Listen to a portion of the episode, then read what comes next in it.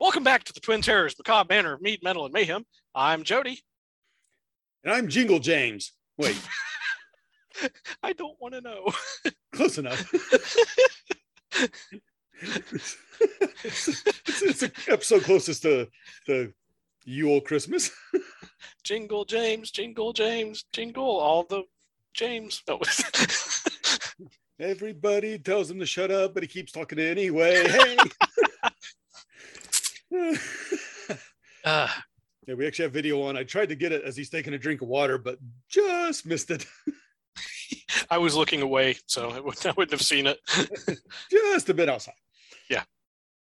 All right. So yeah, welcome to I'm not sure what this I think this episode will come out like the 23rd-ish, 24th-ish. 23rd's Friday. Yeah, 23rd then. So just a couple days past Yule midwinter, just a couple days before Christmas. Yeah. And we were going to talk about Snoopy's Christmas. Yeah. The great song, but we're going to wait because my notes were all higgledy-piggledy all over the place, and I didn't know how to pare them down from Snoopy and the Red Baron to Snoopy's Christmas, and, you know, so. Yeah. Hey, maybe we'll do it for Christmas or next year or just sometime for Snoopy songs. It's anytime we want. Okay. But this actually episode, or however that is supposed to sound like in... Applesode? It's actually Applesode. Apple soda. So does that mean you have a side of epa sauce with your? I got pork drippings and apple soda.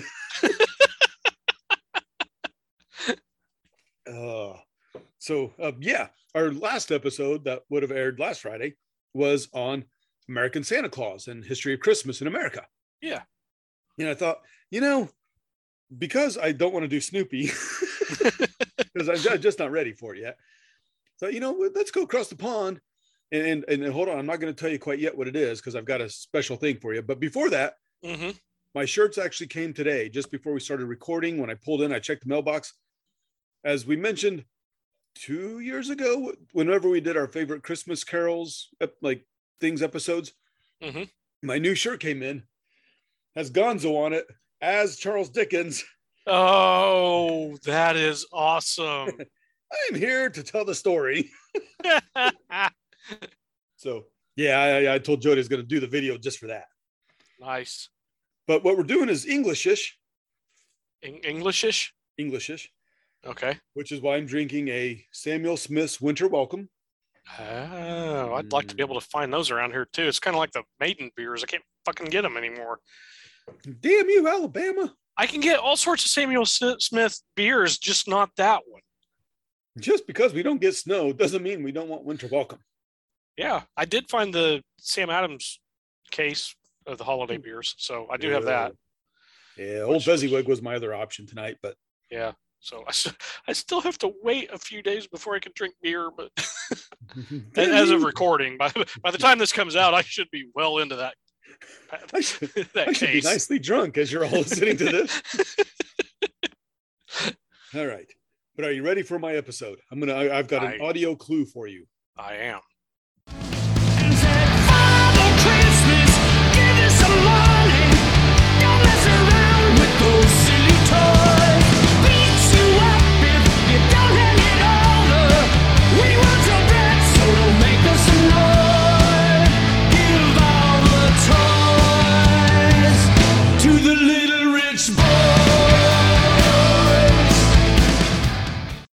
I could hear that. I know that song. I don't know. That might not be the version I'm familiar with, but I know the song. Well, it's not. Now, that's only a hint for the episode. I'm not going to do it on the song, but the song, of course, is Father Christmas. Yeah. And I was going to talk about the song briefly, but... Okay. Whose recording was that? That, because I didn't want to use the Kinks from 1977, because that is Cheap Trick. Ah, okay. Okay.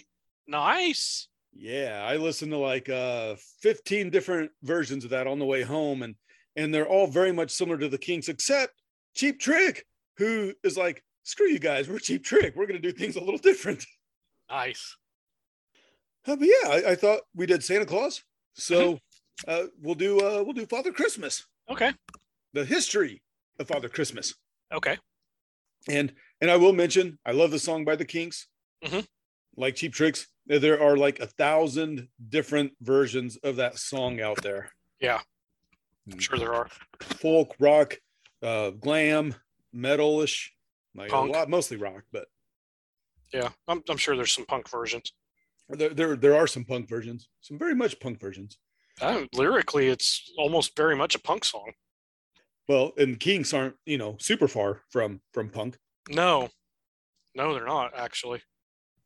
Yeah, and there's a nice song called "I Believe in Father Christmas." Emerson Lake and Palmer. Yeah, Emerson Lake, not Yellow. Emerson Lake Palmer, right? Yeah. So ELP. Yeah, ELP. Extended long play. Yeah. which their version's good. U2 did a version which actually kind of sucks compared to ELP. Yeah. But let's not get into that. No. Ooh. By the way, also trying to find Father Christmas songs. Uh-huh. There's evidently a stage play called Scrooge that I'll have to look up and maybe do next year if it's worthy. It's not an adaptation of the movie, is it? It's an adaptation of the book by Charles Dickens. Oh, Scrooge, not Scrooged. Right, just Scrooge. Okay. Yeah. And not Scrooge McDuck, who's also awesome. To throw in the McDuck. Yeah. Ooh. One cool, I have to mention this, besides Cheap Trick, another cool version of Father Christmas is by Chris Jericho and the Christmas Helves. Helves. I like that. Nice. And I mentioned that because Jericho got his finishing, Walls of Jericho finishing move from Halloween. Yes. And he likes to think himself a metal singer. Well, he's a better singer than either of us. I'll give him that. But anyway, yeah. All right. As a reminder, because I do want to give the reminder out that we mentioned Letters from Father Christmas a couple seasons ago when we talked about Monsters of Christmas with J.R. Tolkien. Yes. Oh, no, go ahead. I'm just taking a drink for referencing an old episode. Don't have the actual one in front of us, but it was 2 years ago, I think, maybe three, with Christmas monsters or something. Yeah. Those were a series of letters that he wrote to his kids every year, pretending that they were written by Father Christmas for the kids. And he would illustrate them and would illustrate the envelope. I mean, he would go all out. He would put them in envelopes and illustrate the outside of the envelopes, including a postage stamp and what is the whatever they call the postage mark that the post office puts on it? Yeah, like a stamp, like the glue stamp, but the stamp. Yeah.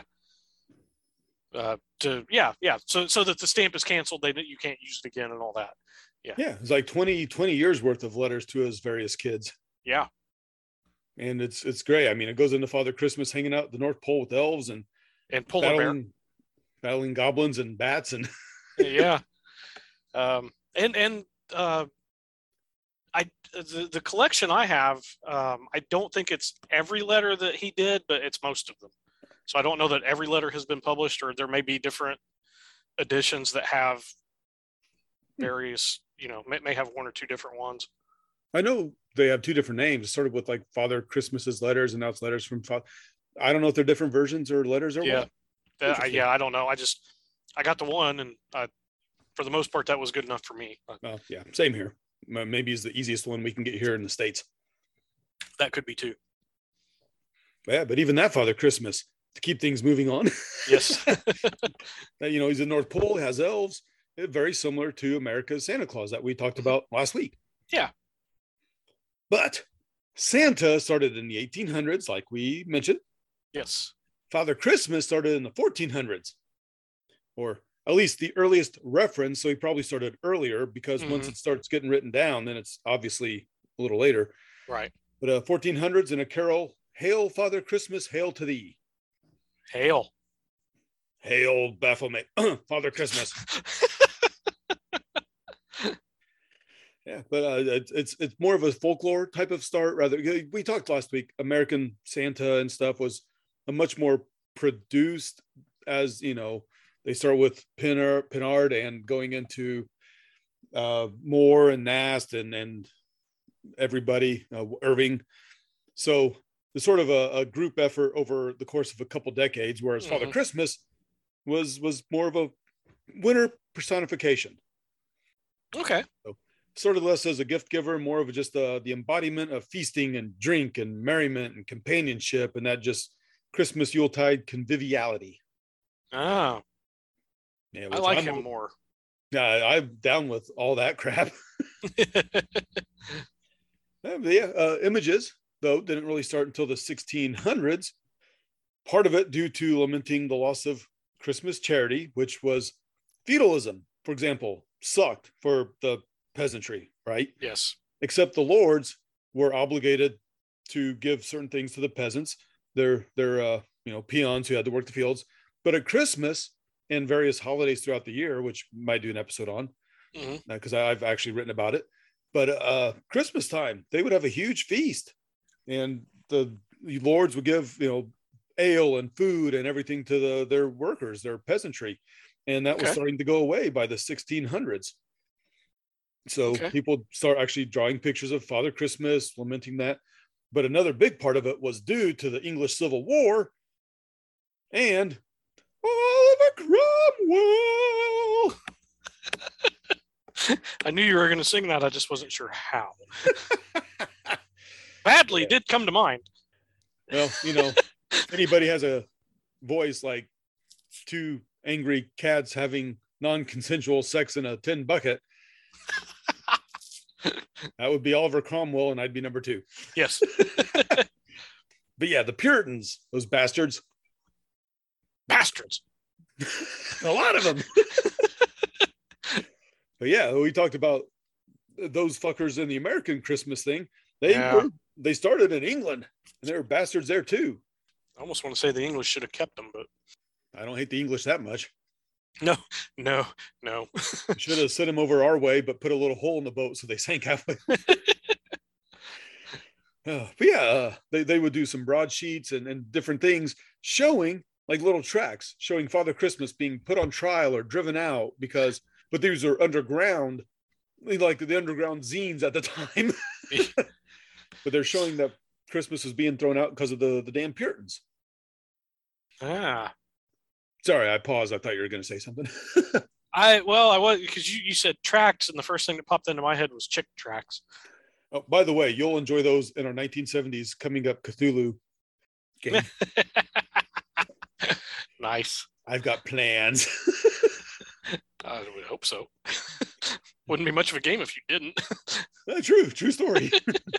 Well, right now I've got outlines that will become plans that will become actual. Okay. So anyway, but yeah, at the time, to move on, if you're good. Yeah. He was more just an old bearded man in a fur-lined coat, more like Charles Dickens goes to Christmas present. Mm-hmm. Let me get to know you better, man. Or whatever the hell he says. I need to read. I'm going to read it after my ghost stories. I haven't this year, so I forget exactly how he words that. Okay. Well, yeah, no presents, no sleigh, no reindeer or anything. We mentioned the slain reindeer being added by the Americans. Yeah. But just a personification of winter, kind of like Old Man Winter or Jack Frost or Goddesses of Spring or that type of thing at the time. Okay. Cool. Yeah, he does start being put into dramas and plays just a little later. Even with various kids that have odd names like mince pie and baby cake, which is Christmas cake. Okay. Oh, that reminds me. I've got another mince pie, pumpkin pie mixture still in the freezer from last year that I need to bake. Ooh. Yeah. Lots of European Christmas gift bringers throughout the ages. Some religious, even baby Jesus. Sweet baby Jesus, please bless this KFC. Some scary, which we've talked about a few, and maybe we'll talk about more in another season. Mm-hmm. So, a little mixture in there, but even St. Nick was a gift giver in England up to the 1550s. But then, seeing what the hell are you doing? He's playing with his beard, and it looks more like it should be a grandfather clock going ding, bong, ding, bong, ding, bong. You said Old Man Winter. So anyway, but up to the 1550s, St. Nick, yep. Then kind of stopped, and they didn't have any gift bringers in England till the mid-1800s, which coincides with American Santa Claus, because after what we talked about last week, starts in America, soon in the mid-1850s, goes into Europe, where their scary type gift givers become more mild and Santa-like. And then in the 1850s to 1860s, does make its way to England. Then sometimes called Santa Claus, but quickly reverts back to the original Father Christmas. And he doesn't dress exactly like Santa, sometimes more of a cape, and sometimes a little more similar to the French and German gift givers, but he still has the beard. He's got the fur-lined clothing. He gives out gifts on Christmas Eve at nighttime when all the kids are asleep. So big, huge overlap to Santa Claus. Cool. So not as much of a myth making as American Santa became, because we have, even after they started it, we have all sorts of stuff about Santa. Yeah. So we may have more on Santa than they do Father Christmas, but Father Christmas in England is much, much, much older by centuries. Cool. And that's it. That's what I have on Father Christmas. Nice short episode. Yeah. But that's it. You know, go listen to some punk Father Christmas music, write a letter to Father Christmas and Santa Claus and Uncle Crimbo, and then write a letter to all the podcast people saying how awesome we are that, you know, well, I was going to say they should give us 5 stars, but I guess that's just a review. Sorry, this winter welcome's going down super well. But do you have anything to add or mention or throw in or? No, I'm good. Well, cool. But yeah, we hope you enjoy your Yuletide season and Father Christmas and Santa Claus and Ghost Stories for Christmas. And yeah, Ghost Stories for Christmas are cool. They are. Yeah. Actually, as we record this, I'm half done with my, don't have it right here, the Scottish author Christmas stories. And then I'm going to have my Victorian anthology. And then I'm going to read probably Dickens, either listen to Tim Curry. I've got Tim Curry reading nice Christmas Carol. So I'll either read it or I'll listen to Dr. Frankenfurter. I see you shiver with Antissa. Christmas. I was about to jump in and finish that off, but I'm glad I didn't. I always have to wait an extra 2 seconds, because when I sing to it, when it's on in the car, I always come in with patient way too fast. Just like, not way too, but just enough. Like, he always waits just longer than he should, which is awesome. And on that note, I am Dingle James. I'm Yuletide Jody. There we go. And we will kringle at you later. Bye. The Macabre Manor is brought to you by the Twin Terrors. All rights reserved. Stay tuned for some fun outtakes. Foam all over. Foam on the range.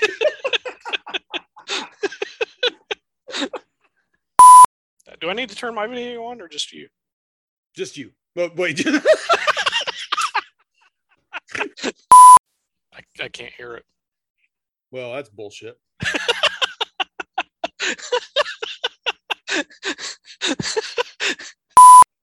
it. It's pretzel. Pretzel. That was beer. I watched you. Pretzel beer. Ooh. That's a beer I would try. Nah. Anyway. Yeah. Jeez. Woo. Half a beat, which is what I did this morning because I couldn't finish. Okay. On that note, enjoy your Christmas. May you find this holiday season as magical as a 14-year-old discovering masturbation.